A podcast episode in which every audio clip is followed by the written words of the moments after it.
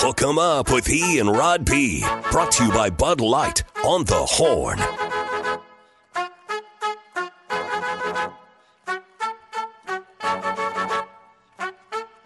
I woke up to the morning sky first.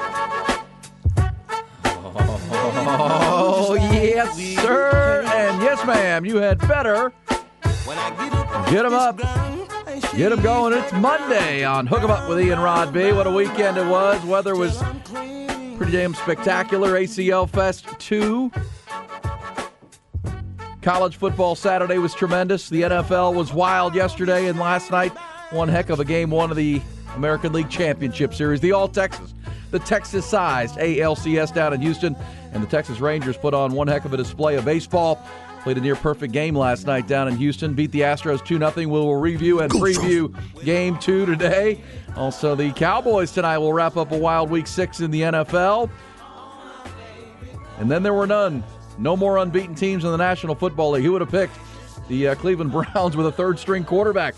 Beating the San Francisco forty-niners yesterday. The Philadelphia Eagles suffered their first loss of the year as well. Uh, wild day of the N F L. Baseball, be- football, and all things Monday on Hook 'em Up with Ian Rod B. That'll be the five-hour sports conversation today. It's Austin's only local morning sports conversation. However you find us, could be on one oh one point nine F M, could be A M twelve sixty, of course. If you're old school, also digitally, find us on our Horn app. Download it to your smartphone. Listen with a touch of a button wherever you are, all over the A T X, all over the state of Texas, and all over the world. On that Horn app, you can also find us on our website. Uh, watch it on Twitch at horn f m dot com or listen there. Also on our YouTube channel. Always cranking there on our uh, at the Horn Austin on YouTube. A good way to find us as well. If you want to watch the proceedings each and every morning, and certainly this morning, the sixteenth of October. Appreciate you being there, however you find us. And uh, look who it is across the table. He is uh, the shutdown corner, holding down his side of the program five hours a day, five days a week from the uh, D B U. D B High, I should say, down in the seven one three. D B U right here in the five one two. Four stops in the National Football League now. Uh, a proud papa of a uh, young baby there at home. Also, our football theorist. He is Blackstradamus himself. What's up, Rod Babers? How are you, man? I'm doing great. I appreciate the intro as always, brother. And, uh, yeah, man, a uh, lot of stuff to get to, a lot of great football to discuss. And, of course, looking forward, uh, we got to preview Texas versus Houston. twenty-point favorite, the Longhorns. Early twenty-point favorite. I don't like that. That's a big number. That's a big number down in Houston. It's a big number in conference play, man. Yeah. I don't like it. I don't like that number. I'm I, I'm confident in the Longhorns. I'm not uh, trying to spread some type of uh, you know anxiety with the Longhorn fan base, but I'm just saying that's a big number. It is a big number. We'll see. But the Longhorns, honestly, if they score in the red zone, they can easily hit that number. Yeah, that's right. If they score in the red zone, they can hit that number. After uh, six games in the books, that's a big if, though, because can they score in the red zone? Uh, becomes a challenge. And I think we were taught again mm. over the weekend, you just never know. You just never know in the game of football. Ask Deion Sanders if you're twenty-nine points. Oh, I went twenty-nine. To bed, Rod. I went to bed on Friday night. It was Who twenty-nine. Didn't? Who didn't go to bed? Who didn't go to bed on that, man? You wake up to that. Actually, my wife was up uh, breastfeeding, and she watched the whole thing, and she was like, oh, this is amazing. She woke she, you up and said, you got to see this. She didn't wake me up. She was. I was like, why didn't you wake me up? She was like, no, I mean, it was just great. I was just watching the game. I was yeah, that's up. The way the uh, college was up anyway. Football weekend go. got going on Friday um, night. All right, shout out to those who serve, of course. Before we get started, we always got to do this, and I'm proud to do it. We are proud to do it. Uh, shout out to those who serve. Our society built on the selflessness of service uh, for those who serve in any capacity, God, country, and community. We appreciate you and want to let you know that. First responders, soldiers, uh, f- uh, you know, police officers, the uh, teachers, the nurses, all of you, waste management, all of you out there. We can't name uh, all of you, uh, but we appreciate you and want you to know that. So uh, all those who serve up early like we are, uh, once again, shout out to you. Yeah, several Go Rangers texts already Yay. in on the uh, text line at four four seven, three seven seven six. Hey. Hard to argue with that. I mean, you and I are both on the Astros side of this, but uh, Ty Henderson through the glass. Uh, Ranger fans across the board mm. have to be feeling good about that performance last night. Let's get to those headlines. Get you caught up. News of the morning. Uh, it's a busy one for sure, as usual, on a Monday. Let's get to uh, the headlines. Top Gun Rentals and Lawn Equipment bring you the news. Yeah, we'll start with the baseball. Thriller of a game one. In that All-Texas American League Championship Series last night in Houston, no surprise, but there were some surprises in a matchup packed with all-stars. It was a trio of unheralded Rangers that'll push Texas to a two nothing win and a one nothing advantage in the best-of-seven series. The twenty-one-year-old rookie Evan Carter just turned twenty-one at the end of August. He doubled, scored in the second. Hustling double, by the way, there, and then scored the uh, first run of the game. He also made a pair of tremendous defensive plays in left field. And the Rangers' nine-hole hitter, Leody Taveras, hit a solo homer in the fifth off of Justin Verlander to provide all the offense Texas would need. That's because of left-hander Jordan Montgomery, who got the game one start, outdueled Houston's Uh, future Hall of Famer Justin Verlander in a two nothing win. Rangers' other trade de- deadline acquisition, of course, they got Max Scherzer, then acquired Montgomery from Seattle, or excuse me, Saint Louis. He handcuffed the Astros for six and two-thirds, struck out six, allowed just five singles. Montgomery and the uh, Ranger bullpen didn't allow a hit over the final five innings for a happy manager, Bruce Bochy. Both sides, uh, great pitching. Uh, we just found a way to get a couple of runs across the board, and that was the difference in the game, obviously. But uh, um, you know, our guy was really good, Monty. Uh, uh, terrific job he did. Um, had, he got in a couple jams there and found a way to get out of it. So I thought it'd be a low-scoring game. Guys played well. Our defense uh, was outstanding tonight. The kid Carter, I mean, what a game he had out there. And Marcus uh, at the end there, great play on that that uh, ball coming in. So you know, we played well. It certainly did. Game two today. Rangers are still undefeated in the postseason. Uh, game two this afternoon. Nathan Eovaldi will get the start for Texas. Framber Valdez in a b- big spot for Houston. Also tonight, game one of the National League Championship Series in Philadelphia. That's where the Phillies will host the Arizona Diamondbacks. L A tonight. Uh, Los Angeles, that'll be week six, wrapping up with Monday Night Football. three and two Cowboys facing the two and two L A Chargers on Monday Night Football. Coming off a wild Sunday where the final two unbeaten teams in the league lost as heavy favorites, while the Houston Texans moved back to five hundred. In Cleveland, it was the San Francisco forty-niners having their regular season win streak snapped at fifteen when rookie kicker Jake Moody missed a forty-one-yard field goal with six seconds to go. That gave the Cleveland Browns down to their third quarterback, P J Walker, a completely unexpected nineteen seventeen win.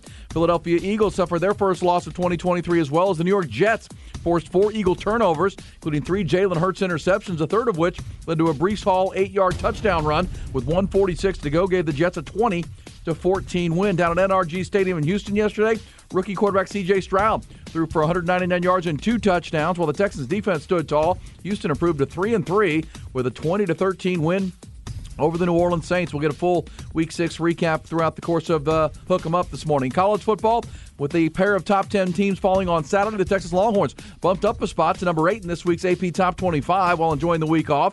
Oregon fell in the game of the week to now fifth-ranked Washington, while tenth-ranked U S C went down at fifteenth-ranked Notre Dame. Oklahoma was off as well. They drop a spot to six.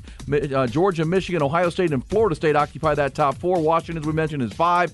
Longhorns, by the way, have opened as a twenty-point favorite for this Saturday afternoon's game at the University of Houston. Also, major props down in San Marcos. Texas State, they rallied with a pair of touchdowns in the final five minutes Saturday night to claw past Louisiana Monroe twenty-one to twenty. They improved to five and two headed into their bye week.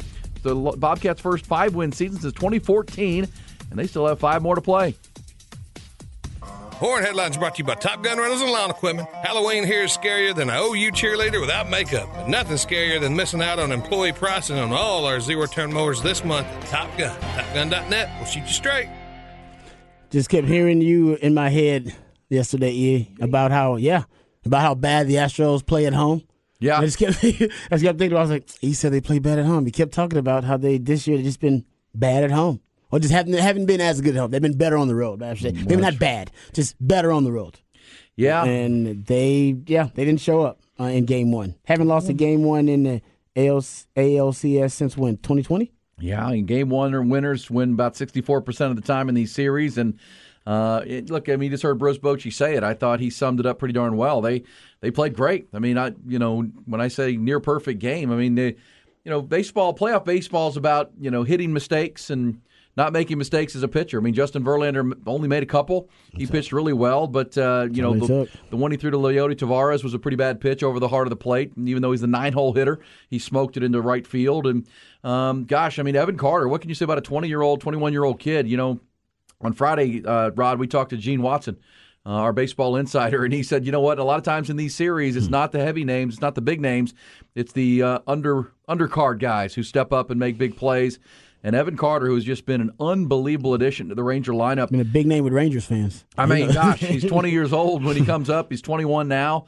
And, um, you know, just a what a what a what a jolt. I mean, you know, that, that first inning single that kind of trickled off the glove of Jose Abreu for him to realize – hey, wait a second, that, that that's when I can hustle and get a double out of to get into scoring position in the second inning. I mean, that's just a hustling play. Mm-hmm. Uh, and then, you know, then you get a single from Jonah Heim, which also gets under the glove of Jose Abreu, and that ends up scoring the first run. So all of a sudden now Jordan Montgomery, your pitcher's pitching with a lead. And, uh, boy, he was really good. I mean, he was really good. He struck out Yordan Alvarez three times, um, didn't make many mistakes. And when he when he did, the Astros didn't capitalize. And as I said, I mean, five singles. I mean, the Astros didn't have an extra base hit.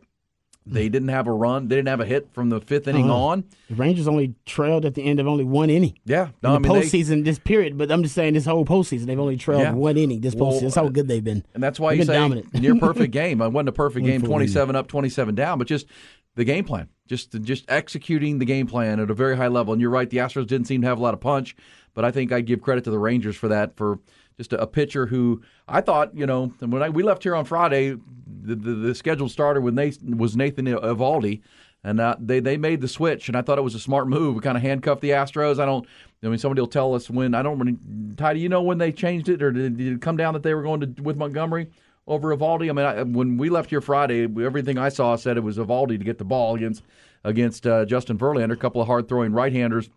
All of a sudden, I, I look up last night because mm-hmm. I went to Denton this week. We we went up to up to Dallas to see my daughter and uh, nice. take some pictures. She's graduating in December, so we took some grad pictures mm-hmm. and just hung out with her. Nice. So I got back and settled in to watch the game. And I'm like, oh wow, it's Jordan Montgomery getting the ball here, uh, yeah. crazy. And uh, he really he really kept the Astros off balance. He did a real good job. Uh, and, of course, against that Astro lineup right now, Rod, you you got to get through Yordan Alvarez. You got to deal with Kyle Tucker. Uh, those are probably the two biggest bats in the Astro lineup right now. And um, he did a great job neutralizing the two left-handers, the two guys in the middle of that order. Uh, they did very little. And then Evan Carter not only gets the hustling double and scores, but he also makes the play deep in the well in left field. Uh, that turns out to be the double play on Jose Altuve, which, I mean, that, that came after an Altuve mm-hmm. walk. And that's how good the Ranger pitching was last night, Rod, because oh, yeah. that, that, that bullpen seemed, showed up. That, that felt like a rally, but all it was was a walk to Altuve. And that, that's playoff baseball. That was just a, a walk that turns into a weird double play. But, uh, you know, off the bat for Bregman, it kind of felt like, oh, there's the big shot the Astros were looking for. And uh, obviously, wrong part of the park. Uh, the kid who's never played in that spot, never played in left field at Minute Maid Park, makes a heck of a play. And, um, you know, turns it into a double play and uh, just, you know, shifts the series. Now takes game one, and now game two today, this afternoon, Rod, becomes huge. Oh no! Because Huge. Rangers and the Rangers have been so good on the road that yeah. you know they just and they just stole uh, home field advantage in this series. It is uh, it's scary what could be if the Rangers can, uh, like I said, because they've been so good on the road. Win game two on the road. You talked about how the Astros have been, you know, subpar uh, at home. Under five hundred this year. Yeah, it's that's a scary thought. I will admit, as a as a as an Astros fan, that's a scary thought. Uh, shout out to my man C B. Shout out to C B who had a birthday too this past happy weekend. Happy birthday, Chris Bennett. Uh, Chris Bennett. Yeah, on C B, Twitter and text. He had a B day on Saturday, I believe. So happy B day uh, to my man C B out there. Um, but yeah, I, I'm I'm gonna admit I'm a little nervous, and I guess I, C B he just wanted to send me the Rangers Lucha Libre mask. I guess I gotta actually. He sent it to you. Remember he sent yeah he sent it to us via Twitter. Oh yeah yeah. Now, for the, to pay off the bet, I actually they to re, to re, I start considering this now after the way this series has started. Now, actually, I wasn't even considering it. I didn't even look at it. I just I was like, oh, that would be really cool. Now I got to go look at it and see if they actually have my size. That's what I'm going to do. There you go, Rangers fans. Got me that got me that paranoid. Got to go check and see if they got my size well, to pay off the bet. Right, game one, that's big, man. It is big. It's that's a big. long series, though. It's not a three- or five-game series. It's a seven-game series. You know, go back to uh, remember when Houston was in the World Series with Washington several years ago, and not, a home team didn't win a game. The Astros lost two at home, went on the road and won all three in Washington, and then came home and lost two. that's just that's playoff baseball. I mean, I, this is a long goes. series. Both teams are ninety and seventy-two on the year. They're very even, uh, as we talked about. But and you talked about how streaky the Rangers are. And they're, they're yeah, streaking. well, they're, they're streaking. streaking. They're streaking. I mean, they're streaking right now. That's, well, that's, I mean, that's no doubt about that. If you include playoffs, Houston is now forty and forty-four at home this year. forty and forty-four. They're one and two in playoff baseball this year. They were the, it, they were thirty-nine and forty-two in the regular season. So they're forty and forty-four at home. They're, you know, twenty-one games over five hundred. So that, you know, even if they were to lose today, Houston's not going to panic. Same time, Rangers took a big advantage, and uh, Jordan Montgomery was outstanding. And, yeah, Max Scherzer will start game three. I mean, the Rangers are in a really good spot here. Um, but, you know, to, to be the best, you got to beat the best. And that's where, you know, what Texas has the, the challenge of winning three more games against this Houston team and, and keeping them down. But they accomplished mission number one, and they got uh, great performances from some unheralded players. Um, unheralded as far as like the big picture. We all knew Evan Carter is off to a, a great great start to his career, and Leody Taveras is a really good player. Uh, but, man, uh, great game that says stupid base running. Yeah, Altuve. Altuve's Altuve. got to get his foot back on the bag. Uh, just got crossed up. Yeah. And I think he was, like everybody, kind of surprised that he made the catch. And if you've ever been in Minute Maid Park, that's a, you know, the the depth perspective is weird because you've got, it, it goes into that corner, and then you got the fence there, and you, you can see into the bullpen. I don't know that Altuve saw it real good, and all of a sudden, kid comes down with it. I think he was expecting that to bounce off the wall, and he was just trying to, you know, get himself in position to score, you know, a big run in that spot. Um, but instead, obviously, he crossed back over and didn't touch the bag. It was it was an obvious play, and um, but once once he you know took back, he had to go. Uh, and hope he hope he didn't get seen, but give Marcus Semien a lot of credit. Uh, the Rangers' second baseman was looking right down uh, and called for the review immediately, and uh, that was a big double play. But really, the yeah. Astros didn't mount much of a Again, they didn't have a hit. They didn't have a, yeah, I say they the Astros had, didn't have a hit from the fifth inning yeah, on. They didn't have any offense. What, they have uh, seven base runners? Seven base runners, Somebody? five singles. Yeah. Five singles. And three of those singles came in one inning when the bottom of the order – Um, had three straight singles against Jordan Montgomery, and that brought Martin Martin Maldonado to the plate, the light-hitting catcher we talked about, is key key part for the Astros offense or d- pitching and defense. Uh, he came to the plate and with two outs, and you know that was it. That was the, really the biggest rally the Astros had. Once once Montgomery pitched out of that, uh, it was pretty easy skating for the Ranger pitching staff. So uh, Rangers take game one. Wild weekend uh, and wild week's coming. Normally Monday Monday Rod, we kind of got to take a deep breath. Not today. We got two baseball games, no. including a, a big one in Houston, and, and Monday Night Football, and the Cowboys on yeah. Monday Night Football. And after watching Sunday in the N F L, who knows? Sunday, the N F L is so unpredictable. Who knows? The Browns with a backup quarterback, a third-string quarterback. The... They're down to P J Walker. He the played former X F L he, star. He played pretty well in in clutch time too. Actually, uh, I watched the end of that game, and Brock Purdy without Debo and without Christian McCaffrey. Remember, this was the concern for all. I kept bringing it up. I don't. I didn't want to jinx it, but it's just you don't see Christian McCaffrey get that kind of workload early in the season. I don't know what the injury is. I'm sure, I hope it's not serious. I'm sure it's not that serious, but it's an man, oblique injury. Oblique. Yeah, so I don't know how serious an oblique can be. Can you just? Is it a pain thing? Can you know what I mean? I got. I don't know. I got to do some research on oblique injuries, but. Well, you used to have really good abs. If you have abs, you can strain your oblique. If you don't, yeah. if you're like Ty and me, we don't have abs. You, we're good. Probably good. What's up? I'm saying I don't know Probably how. Good on that. I don't know how much it is going to affect his performance, but uh, my concern was that he was being the usage and the the workload was way too high early on, and an injury with Christian McCaffrey is almost inevitable anyway. Um, so I don't know if that that hurt it or anyway, but um, Deebo Samuel being also out was a, was a big blow to them. Yeah, well, and Cleveland has a really good defense, and I gave you the stat last week, Rod, about Jim Haslett. Yeah, you did, man. That's so weird. Like Jim Jim it. Haslett is if if there's kryptonite for your guy Shano, Jim Haslett is. I mean, he's the defensive coordinator, but he's been the defensive coordinator in a lot of stops. Losing oh. Deebo Samuel and Christian McCaffrey hurts too, but you're it, right. It does. He's got some kind of. Right. He's got. I don't want to say book on Kyle Shanahan and that offense, but no, I mean, you're right. The, the Niners had scored thirty or more points in every game. Every game. Historically so. And now they're playing a third-string quarterback at a lousy Cleveland, and all of a sudden they're in a dogfight. And obviously we'd be talking different if the, the, the rookie kicker makes a kick that he needs to make, right? It's forty-one yards. That's a very makeable. Well within his range.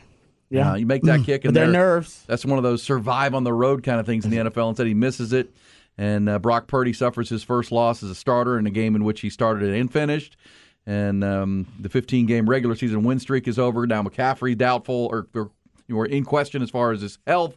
Deebo Samuel suffered a uh, shoulder injury, I believe it was. This uh, is for... the concern with the 49ers. Always has been. Staying healthy. Yeah, exactly. And they have a lot of depth, they do, but when they lose their frontline guys, they don't have that. They're not. They don't have that distance, that separation between them and, and the rest of the league. The rest of the league can kind of catch up to them because if you don't have Christian McCaffrey or Deebo Samuel, you know they're not as multiple. They're they're not. Uh, they they can be that. They don't have that shape shifting element to their offense like they usually do. So I I hope it's not for a long time. But the 49ers may be regressing to the mean a little bit too. And then you see the, the Philadelphia Eagles lose to the Jets. who and I can't really predict that either because the Jets right now are playing pretty well. They have a new formula now post Aaron Rodgers. See Aaron Rodgers walking around without crutches? I don't know what, what's going on there either. He said he was ahead of schedule. I, I don't know if he's trying. He keeps saying he's coming back. I don't know if he's coming back this I've year. I've never seen anybody come back with an Achilles injury. But uh, he's he says he's going to try to get back, and they're three and three now. I mean, you know, they're certainly keeping themselves afloat with their defense. That's the second game their defense has won for them because um, remember the Bills game? Game? Remember yeah. the Bills game where they, they forced all the four four turnovers of mm-hmm. the Bills and Josh Allen? Yep. That they won week one on Monday Night Football, that crazy finish. This one was all defense, right? I mean, they, they gained two hundred forty total yards in the game. But the, the three interceptions of Jalen Hurts, the, the the the last one being just a inexplicable throw by Jalen Hurts late that led to a Breece Hall touchdown run, and they score eight fourth quarter points. They held the Eagles without a point in the second half after falling behind. Uh, so the Jets find a way to win, and and then there were none, Rod. No that's unbeaten it. Teams in the National Football League. Yeah, nah, that's the, this is the way the N F L wants it. Right? The N F L doesn't. They want parity. They don't want a lot of teams separated, and some of the losses. Uh, by the uh, the upper tier teams in the N F L, they're all, they're almost unexplainable. Yeah. Like they're just kind of unbelievable losses. Uh, that and obviously we just talked about the 49ers and you know the, the Eagles, but there are a lot of those types of losses all around the league. From you know the Bills have losses like that. Yeah. All the really good teams have this kind of strange, weird losses already on their resume. You know that seventy-two Dolphins perfect season team that may never. Nah. May never get touched. I mean, obviously you had the oh eight Patriots that made the run to the Super Bowl undefeated and then lost to the Giants. But, uh, yeah, uh, crazy stuff in the N F L. We'll get to the college football Saturday as well, which did not include the Longhorns. It did include maybe the game of the year. I mean, gosh, Rod. Uh, Oregon, Washington. Oregon, Washington. That was, was great. That was, uh, that was, watched the whole game. That game was phenomenal. It was a great game. That was. was a great game. On the heels of Texas, Oklahoma, which you had these, you know, uh, two rivals, both, you know, top ten caliber teams, went went at it at the Cotton Bowl. This game in Seattle was uh, Dan Mullen, I think, lost his – or Dan Mullen. Dan uh, Lanning. Dan, Dan Lanning, the yeah. coach of Oregon, kind of lost his mind a little bit. Felt like me going for going for it on fourth down over and over again. I, you know what? I support it. it. You know, it didn't work out for him. It didn't so work that, out. It blew up in his face. Well, more than even the end of game fourth down because he got the ball back, but the the, the not taking field goals at the end of the yeah. first half, I felt like, man, take your points here. This is a this is a big game here. Get your points. You know, and obviously in, the, in hindsight, those were six big points that he didn't take in the first half. Uh, but man, Washington, I, Rod, you I think talked his, about them. I think his his his um aggressive, you know, a nature was all about trying to keep up with Washington. I think he knew that offense is just too explosive. Even, you know, and I think Oregon actually, if you look at all three phases, and we talked about this, look at their roster, they may be better constructed than Washington overall as a team. And hell, it's pretty damn close, uh, thirty-six thirty-three. But Washington's offense. Whew, man, they have the ability to score. That's so this is what kind of Sark wants. They, their deep ball, I think it's probably the most effective deep ball in college football that I've seen. I mean, it can they can hit you at any time from any formation, any point on the field. And Michael Penix Junior just has a laser like accuracy on on some of his deep balls, and that's really how they separate. I think they hit on like four of those things in the game. Well, just chunky yardage shots down the field. It's really interesting to me. After that game was over, thirty-six thirty-three. Washington. Of course, Oregon misses the field goal at the end that would have sent it to overtime. Um, and then the, the, the field storming and whatnot in Seattle. Uh, I thought he was going to make that field goal. I thought we were going to O T and getting some extra football in that one. But uh, it was Andy Staples, I believe, of the athletic dot com I was reading yesterday, Rod, mm. compared it to the the twenty twenty, twenty nineteen game when, when Joe Burrow and L S U beat Tua and, and Alabama in an absolute shootout like forty-six to forty. And it was just the same kind of game. Like, Bo Nix was amazing on one side, Michael Penix Junior Uh, Michael Penix had two hundred-yard receivers, one hundred-yard rusher, and they survived that game. After that game, remember L S U, of course, they had beaten Texas early in the year that year for Joe Burrow. Mm-hmm. They beat Alabama, and then they just rolled. Then they just rolled to the national championship. You kind of wonder if Washington is in that kind of kind of spot after getting through that game, surviving probably the best team they're going to face in the regular season. It's still the Pac twelve, and anything yeah. can happen, and they've still got some tough games. Got to play U S C. Shoot out with U S C. That's going to be phenomenal. November fourth. U S C doesn't have. They're a one-phase team. They are. And they they were a mess for Lincoln Riley and yeah. Notre Dame on, on Saturday. Oh, man, it looked but, terrible. But they got to go to U S C in November. Then they got to play Oregon State, Utah. I mean, Utah might be tough if Cameron Rising's yeah. back. But there's something about that team, and you're right, man. Michael Penix, yeah, sixth-year player at quarterback, playing in the same system. Remember, he was at Indiana mm-hmm. with Kalen DeBoer, the yep. head coach, as who the was the O C. Offensive coordinator. He took the Washington job, and Penix followed him. So kind of like Dillon Gabriel at Oklahoma, Rod. That's a great point. Has been playing in that system his whole life. So yeah. he is really comfortable. He's got a couple of N F L receivers on that team, and they were that was a lot of fun. That was a, that was a really fun football game. And he's game. played in the system, but he's been in college a while because he's had multiple injuries, right? Yeah, the, the knee injury. The knee injury. So in terms of the mental reps, like, yeah, it, it, we talked about, talked about how Dillon Gabriel is more comfortable in his system than anybody else. This may be the only uh, counterpart to that. Maybe the only argument against it that, no, no, actually Michael Penix Junior Um, he actually may be more comfortable in his system than Dillon Gabriel in his. But you're right. It it may be both of those guys, and he plays like it. Um, I, I we, we saw it up close and personal in the Alamo Bowl. Um, but, he man, those receivers, he might have the best group of wide receivers. It, I don't know if they you know compare it to Ohio State, but it's one of the best group of wide receivers in the country, too. Yeah, and that's, what, that, that's where the L S U. two hundred-yard receivers. That's how the L S U comparison yeah, comes in because right. it was Joe Burrow throwing to Justin Jefferson and Jamar Chase. Great point. Uh, a couple of dudes who yeah. are now stars in the N F L. And they were unstoppable, and you know uh, they didn't have a dominant defense. L S U's defense wasn't dominant. It was a it was a playmaking defense that complemented the offense, but they it was their offense that led the way. Yeah, I mean, and Joe Burrow. I mean, Michael Penix, like Dillon Gabriel, is twenty-three years old. I mean, he's been in college football for a long time, five or six years, yeah. and he's just a real veteran player. And um, yeah, that's interesting because back-to-back weekends, the game of the game of Saturday was was Oklahoma beating Texas, even though Texas kind of was their own worst enemy. Oregon probably outplayed Washington big picture in that game as far as, you know, all phases, but then the fourth down decisions by the head coach and the missed field goal at the end ends up being a Washington victory. And then now we can already look forward to this weekend, Rod, where you got Penn State and Ohio State. Yeah, all in Texas. A, in, a, in a three versus six matchup. That's what I'm saying. These big-time marquee matchups now. Texas doesn't have a marquee matchup left on their schedule. If you're a Longhorn fan and you taking care of, you know, Longhorns are taking care of business, you're going to watch, and Texas at number eight right now, I believe, you're going to watch a lot of big-time teams just start to fall to, off and drop right. and drop down. And Oklahoma, they, I think Oklahoma may end up unscathed as well just because the Big twelve is so down this year. I think it's collision course for Texas and Oklahoma in the Big twelve title game if Texas takes care of business. Got to take care of business. And you're right, being the, the highest-ranked one-loss team oh, has man. its advantages because everybody in front of you is going to play some tough games here coming.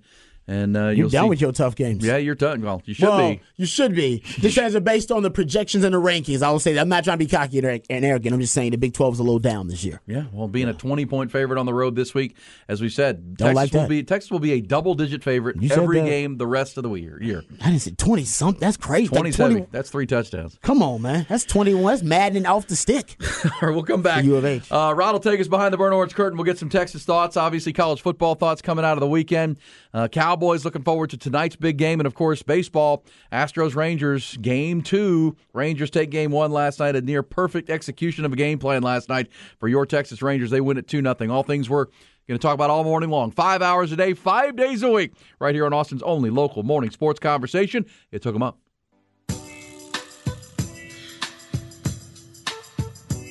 Aaron Hogan, Rod Babers, Austin, Texas sports. The Horn. It's Good, Bad, and Ugly Monday on Hook 'em Up with E and Rod B. What was good for you? Weather was phenomenal. A C L Fest round two. The weather. But, it's uh, getting chilly outside. It was nippy. Washington, it was cold. It was nippy this morning. I told you we went to, to, to Denton. My daughter goes to North Texas. She'll graduate in December, and so oh, we went up there yeah. to do some some photos for her. And she she's a mm-hmm. class of twenty twenty, Rod. So she didn't she didn't get to do grad photos as a senior in high school because of. COVID. Oh, it's COVID. COVID, That's yeah. Right. So, yeah, she's she's uh, on the fast track. But so, yeah, we went up, and uh, my wife's sister is a photographer, so she took a bunch of pictures. Nice. And, but it was cold. It was, it was when we were, it was uh, yesterday morning. Changes? Did outfit changes and stuff? Yes, outfit oh, changes. That was a serious photo shoot then. Well, because oh, uh, the photographer wanted to do it in the morning because it's better light. Lighting, a little, yeah, little, little better light. Mm-hmm. So it was like fifty degrees. Your boy's out there, too, huffing bags and carrying bags and stuff. It's cold. It was not good. I didn't dress for it. I, I didn't take enough clothes to, up there. Oh, man. It was colder even up uh, up north than it was here. But uh, Uh, but yeah, it was. But you know, we'll take it after the uh, the summer we've had and the, uh, the oh man, the temperatures. If you were out at A C L Fest this weekend, it's had to be. See, that's what I hate about that. Why is the weather is uh, great for A C L? Then people. It was still hot out there. I went. Was it? It's it was still hot? hot. Yes. Oh really? It was like eight. Was it, it wasn't hot. I I Friday wore, it was. Friday I, was. Uh, Saturday when I went, it was. Oh, so I you wore, were lost. I, I wore a like flannel pull like over myself. Okay. And I had to take it off because I was sweating too much. You'd have and lost the bet. It was dusty bet. as hell, too. Weren't you supposed to stay inside all weekend yeah, and I, relax? I didn't on ah, Friday or Saturday. We so. knew that wasn't going to happen. Ty didn't sleep at all. He said he was going to stay in the house all weekend. He said no. he was going to stay in the house and recover. Now he's an A C L. You know what I mean? I love how you went from sleep, not to just going out and having some drinks. You went to one of the biggest music festivals in the world. Right. You went from, I'm going to stay at home and sleep, to going to A C L. I got offered a free ticket. I had to take it up. No, it's Dang. great. I love it. That's why I'm saying we got we live vicariously through you now. We do. We That's do. Great. We do. We're, you're holding babies. I'm doing, doing dad right. stuff. Yeah, you're doing photos, photos, photo shoots with the I'm daughter like the, and the I'm family. I'm like the roadie. I'm the, the, the road tech for the photographer. Uh, uh, I love freezing it. my you know what's off. Ty's out there at A C L. I, I'm assuming it was dusty because, you know, it's been so dry and the grass was not really green before the first A C L weekend, and I'm, it gets trampled down. I'm over down. A C L. I don't know. There's too many people there now. See, I'm over it. Yeah, Done. It's, it's crowded. But it's, it wasn't. It's boring time. Let me just say it wasn't as hot as it could have been. It was could have been, right? It could have been hotter, yes. Temperatures in the uh, the, the low set, low eighties or low seventies, high seventies. That's not too bad. But, uh, so, yeah, weather was great. College football was really fun on Saturday with that Washington-Oregon game, one of the games of the year. Coming off Texas, Oklahoma the week before. Hey, North Carolina. I know. That's shout the one team. Shout out to Mac Brown. On the good be, side. Shout out to Mac, and, you know, man. They're still tenth. Like, they're undefeated and they're behind Texas. When Mac gets a quarterback, we know that's when Mac's teams are really good. It's kind of a quarter quarterback-centric model. When yeah. he gets him a good one, watch out for Mac. North Carolina is still people sleeping on that team for sure, but they're one of the undefeateds and uh, uh, behind one loss Texas. Uh, but they moved up to number ten this week, so keep an eye on them.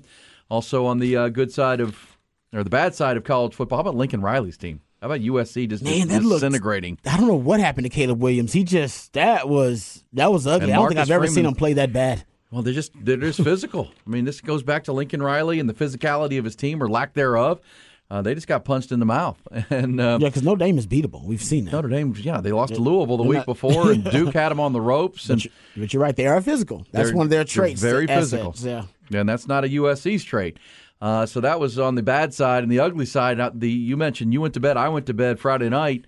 Oh, man. Deion, Deion. Sanders in Colorado. Oh, man, Deion. That was twenty-nine to nothing, and they lose to Stanford. How? And I a, still got to watch that. I haven't seen it. How did it seventeen happen? Penalties, Rod.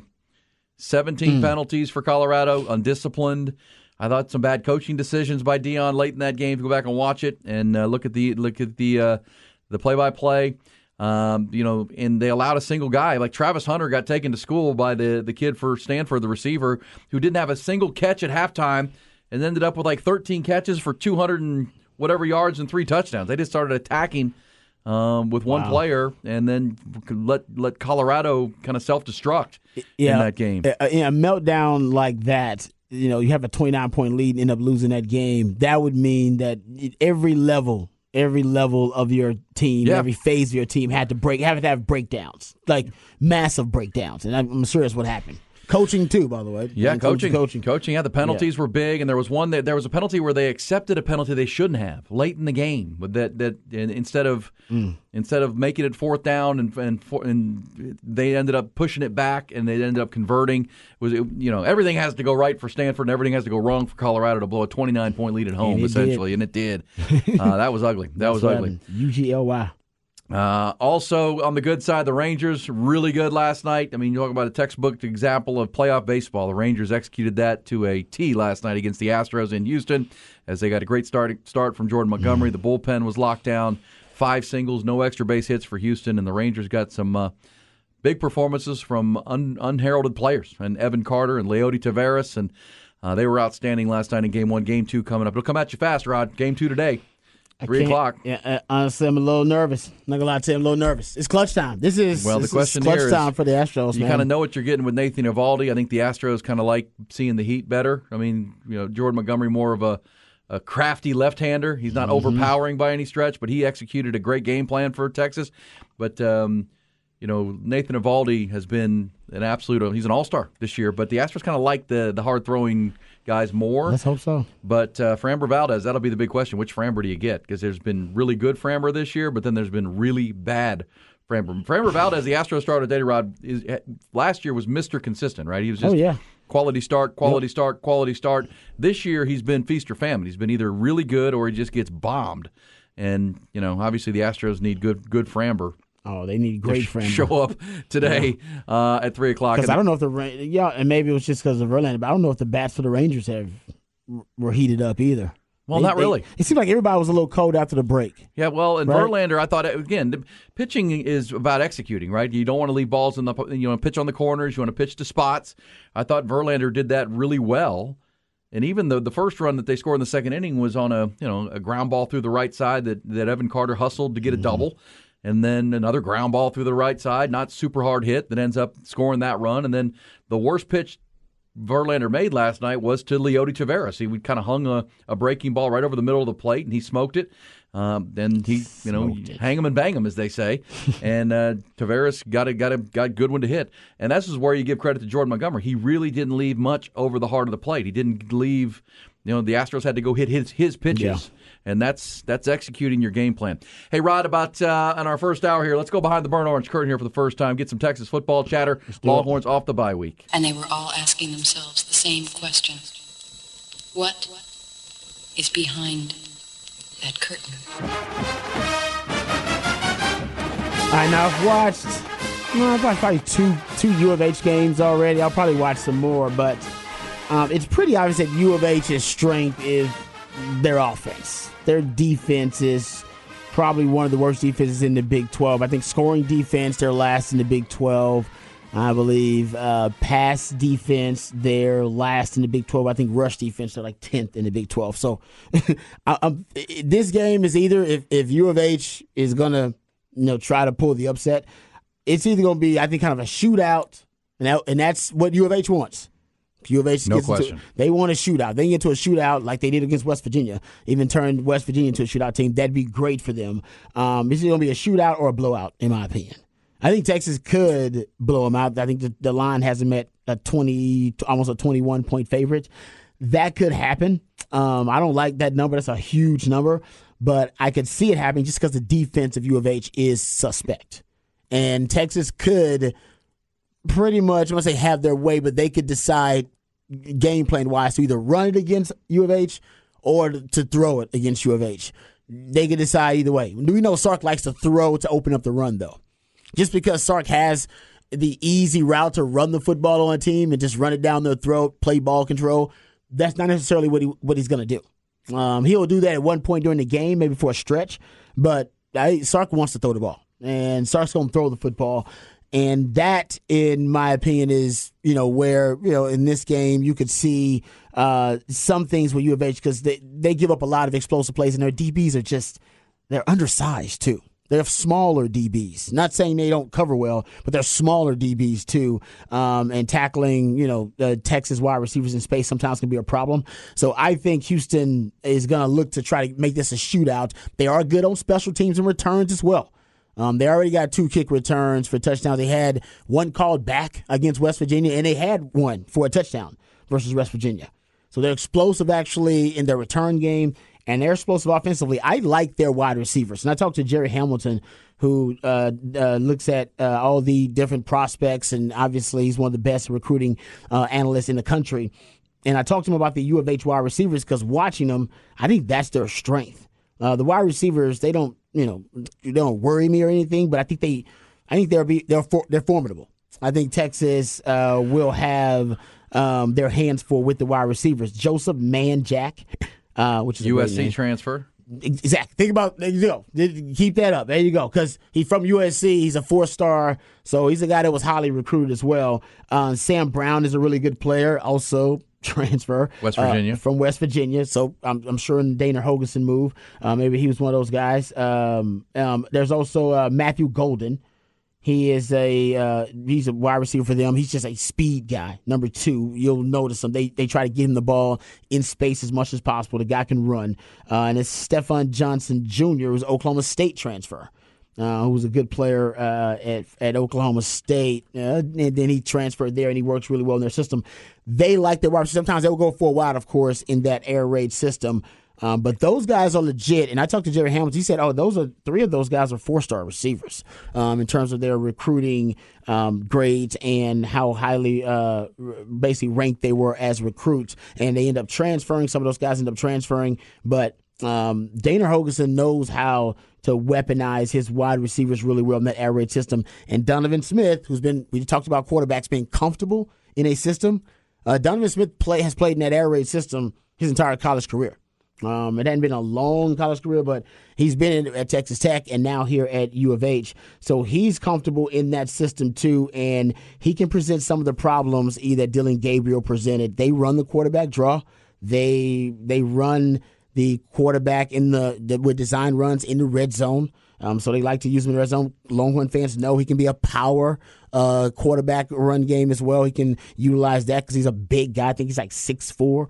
Um, he's huge. So they will, and I guarantee after watching U of H, they'll probably try to run up-tempo as much as they can, and they'll probably try to run Donovan Smith uh, more than he usually does. Yeah, and they should be fresh. I mean, they had one game, they, they had a week off, then they had a Thursday game, so they'll have extra time. Texas obviously coming off the bye, and it's it's kind of like, you know, how did the Longhorns execute the bye, right? Did they fix some of the issues, right? The red zone. Red zone. It's big. Defensive tackling, right? Because they're going to stress you with those receivers you just mentioned and try to get players in space. Uh, they're not going to try to run the ball right at Texas. I mean, that's no. that's not a good idea. Um, you know, attack Texas where Oklahoma was able to attack them, which was on the perimeters.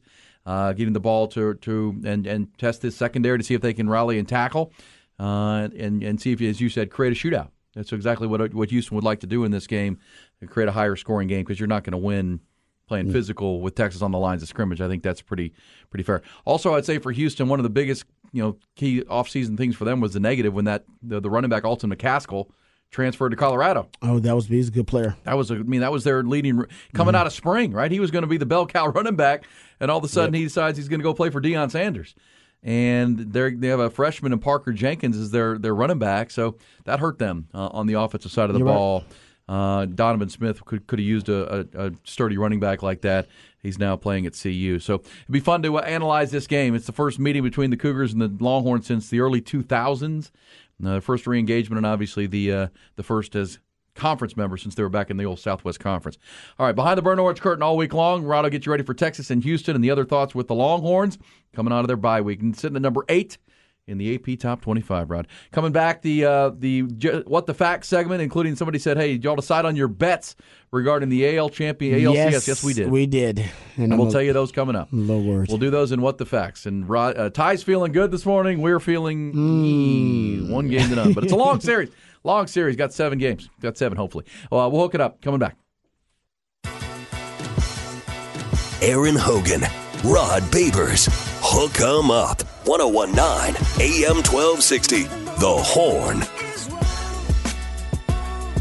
Time for What the Facts, including, yes, it is a fact. Rod and I have put uh, wagers on the line with Ty Henderson, our producer. Rangers, Astros, we're already in a one oh hole, Rod. If the, yeah, I'm a little uh, nervous. The Rangers win the whole series, then go to the World Series, then I'm going to have to do the whole show in a full Texas Rangers uniform, including cleats, batting gloves, and the eye black. And then we're going to go over to the H E B and walk around looking like a fool. Full Texas Rangers uniform. I'm going to don one. Oh, uh, maybe even put on the jockstrap, Rod. I don't know. Mm. You, nobody needs to know that. No. Mm-mm. You have agreed to what if the Astros I'm don't gonna, win this series? I'm going to purchase a Rangers-themed Lucha Libre mask, and I'm going to do the entire show in the Lucha Libre mask. Lucha Libre. Yeah. That's mm-hmm. like the Nacho Libre mask, yeah. So it looks like a wrestling mask. It's like those, uh, yeah, that's the wrestling mask. And, and Ty, uh, have you agreed your if the I'm Astros... I'm going to give it to Ty after I, I reward it to him so he can have it. If the Astros rally to win four more games here, or a game would be nice at this point. Please. Uh, but four games, would you, you're going to shave your beard, is that right? Yep. Shave Ooh. his beard. Now, that's a big deal for him. That's a huge deal for Ty. That's a lot of sacrifice. And you're going to do something you've never done before. You're going to do an, an in-the-mirror selfie with your new clean face, shaven face. Yes. Because Ty doesn't do the, the, people, he, the, the in-the-mirror selfie thing does, that they put out. Does he have to post it on his dating apps? No. No. Okay, good. He uh, can. No, he shouldn't. Don't do that, Ty. But he can if he wants. Don't do that to yourself. But you have to take your shirt off, do your beard, and flex. Okay. in the mirror. I don't know if flexing does much for me, but. Where we posted this flex picture? Uh, just to our website. Just for the world to see. Just like on on our Instagram, and yeah. our, our our Twitters, and that X X thing. Hey, man, the ladies might respond. Ty, you never know, man. You never know. You never know, bro. They like it. They might like it. They might like this freshly shaven Ty, which I don't think I've ever seen before, actually. I don't think I've ever seen We've him. never seen Ty. I've never seen his face. And he says, what do you think you, why do you think you look so uh, so not good with the, without the, the, the – It just the, doesn't look good. It just doesn't he look just good. He just feels insecure without it. That's I, all. I promise. No one has ever told me I look, I look good with, without a beard. They say you look bad? Yes, it looks terrible. I promise. You've had women tell you that you're unattractive without the beard? Yes. Okay. I, yeah, right. I can't – yes. It's, right. it's it's not a good look. But it's, we're not gonna have to, you're not going to have to ever see it. Ah, uh, okay. Might have to score a run first. Hey, man. I'm I'm not you know, I'm not talking trash. I'm not. Trust me. All right. So I, I'm not talking trash right now. All right. Just playing too well. I've been saving. I've been bookmarking a lot of people on Twitter. Nice. Getting ready. Hey. Just watch. Get the receipts, Get baby. Get receipts. All right. I got to mention this, Rod. What the facts? What, what the, the facts? facts? I mean, the facts started, I mean, all weekend long. So many facts from the weekend. Bunch of these. But so Stanford rallied from twenty-nine nothing down to beat Colorado. Yeah, man. That's wild. And a wide receiver named Alec Ayomanor. Is that how we say it? Ayomanor? Ooh, that's a good that's a, that's a good job. Yeah. Ayomanor? He's oh, from Canada. Like He's from Canada. Ayomanor. Medicine Hat, Ayomanor. Alberta. This is this is a crazy fact. This guy, if you went to bed when it was twenty-nine to nothing, you probably hadn't heard of him because he had zero catches for zero yards in the first half. By the end of the comeback, this dude had thirteen catches for two hundred ninety-five yards and three touchdowns. And they did they put Did they put Hunter on him at yes. one point? They yes. put Travis Hunter on him. He he and owned he just him. Did him dirty too. Just dropped his draft yes. stock. Just dropped. Just hurting his draft stock with every time. catch. And this like, other guy's stock rises. What year is this kid? He is a uh, sophomore from Damn. Medicine Hat, Alberta. So now he's got N F L film. Now N F L coaches like I got to do some deep dive Six, on two, two, Alec Ayomanor. Ayomanor. Ayomanor. Ayomanor. It sounds like a name out of Game of Thrones too. Alec E L I C. Ayomanor. I like that. No, Rod. One half, thirteen catches. Oh, is this him right here? Yes. Oh, yeah. He's got not okay. He yeah. He poured away. Oh, he poured away on him. Poured away on him. He was wow. a one man gang. He had three hundred receiving yards in one half. They couldn't stop one dude. Deion, you're a corner. yes. You're a you're, you were the greatest shutdown corner in the history of football. You couldn't figure out how to shut one dude down. Now for come half on. they did. Come, I or they just didn't throw to him. They didn't throw to him. They didn't find him. I need to know if that guy went in at halftime and said, throw me the damn ball. What are his stats during the year? Now, now I need to know his stats for the season. Is it his first game breaking out? Has he been balling like this before? Like, I got it. I got questions. I got questions for, for Alec. I think that's a fair question. And by the way, I like Alec. I've never E L I C, yeah. I've never heard of that name before. Have you ever, anybody yeah. ever known of an, an cool Elick? Is it Elick or Alec? I think Alec. I like it, though. Good for him. He made it sound cool because he was balling out of control. Uh, all right, how about I got a stat about that one.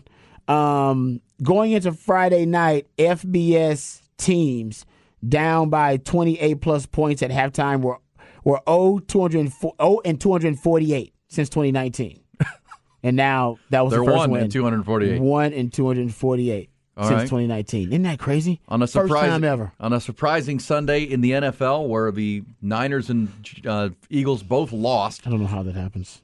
By the way, N F L's so unpredictable. To backup quarterbacks. Backup. Un- unbelievable. One you said was a third string. Yeah, P J Walker, Remember former X F L star. Get your backup quarterback right, man. You're going to need him. Yeah. So the one thing that stood constant was that the Miami Dolphins offense is the best offense since the greatest show on turf, maybe better. The twenty twenty-three Dolphins scored forty. They fell behind fourteen nothing to Carolina yesterday, Rod, that woke up and scored forty-two points. The twenty twenty-three Dolphins joined the nineteen fifty-eight Colts. The only teams in N F L history to record fifteen rushing touchdowns on, and fifteen man. receiving touchdowns through their first six games. Yeah, they got some freaky stuff going on. Freaky, right? Yeah, so that offense is Raheem wild. Mostert had a huge game yesterday. In for, of course, he's the starting running back now. That, uh, well, he usually shares carries with Devin Devon Achane, Achane, who's out now hurt. But Mostert had a huge game. Jalen Waddle caught a touchdown pass. Dolphins are ridiculous offensively. Uh, can I give you another Dolphins stats since you're talking about them? Yeah. The Dolphins currently lead the N F L in total offense, four ninety-eight point seven total yards per game. Um, if you go look at that, uh, that they're leading right now, uh, the second, the second ranked team in total offense by one oh three point seven yards oh. per game. It is the largest difference between the N F L's two first and second ranked total offenses in N F L history. they are far and away the best offense in the league right now. It's crazy. Mm-hmm. The best offense since the greatest show on turf, yeah, and that was Kurt that. Warner and Marshall Faulk and Isaac Bruce and Torrey Holt. Yeah, it's There's next some, level. This is the greatest show on surf. And they play the Eagles. They're from Miami. Yeah, they do. Coming up. And the Eagles secondary is not good. By Eagles way, secondary is... Mm, other side of the offensive issues. coin, Rod, the New York football Giants, oh, no. who lost to the Bills last night on Sunday Night Football in a oh, no. rock fight, fourteen to nine. Say it ain't so. Giants are the fourth team since nineteen fifty to go six games of a season without an offensive touchdown in the first half. Like, what is going on? He's, like, yelling at his team, like, his quarterback, like, on the sideline. How do you go six full games without scoring a touchdown and a half? Come on, man. Dolphins score a touchdown every five minutes. We're crying out loud. All right, we're back. One hour down, five, uh, four to go. Hook them up.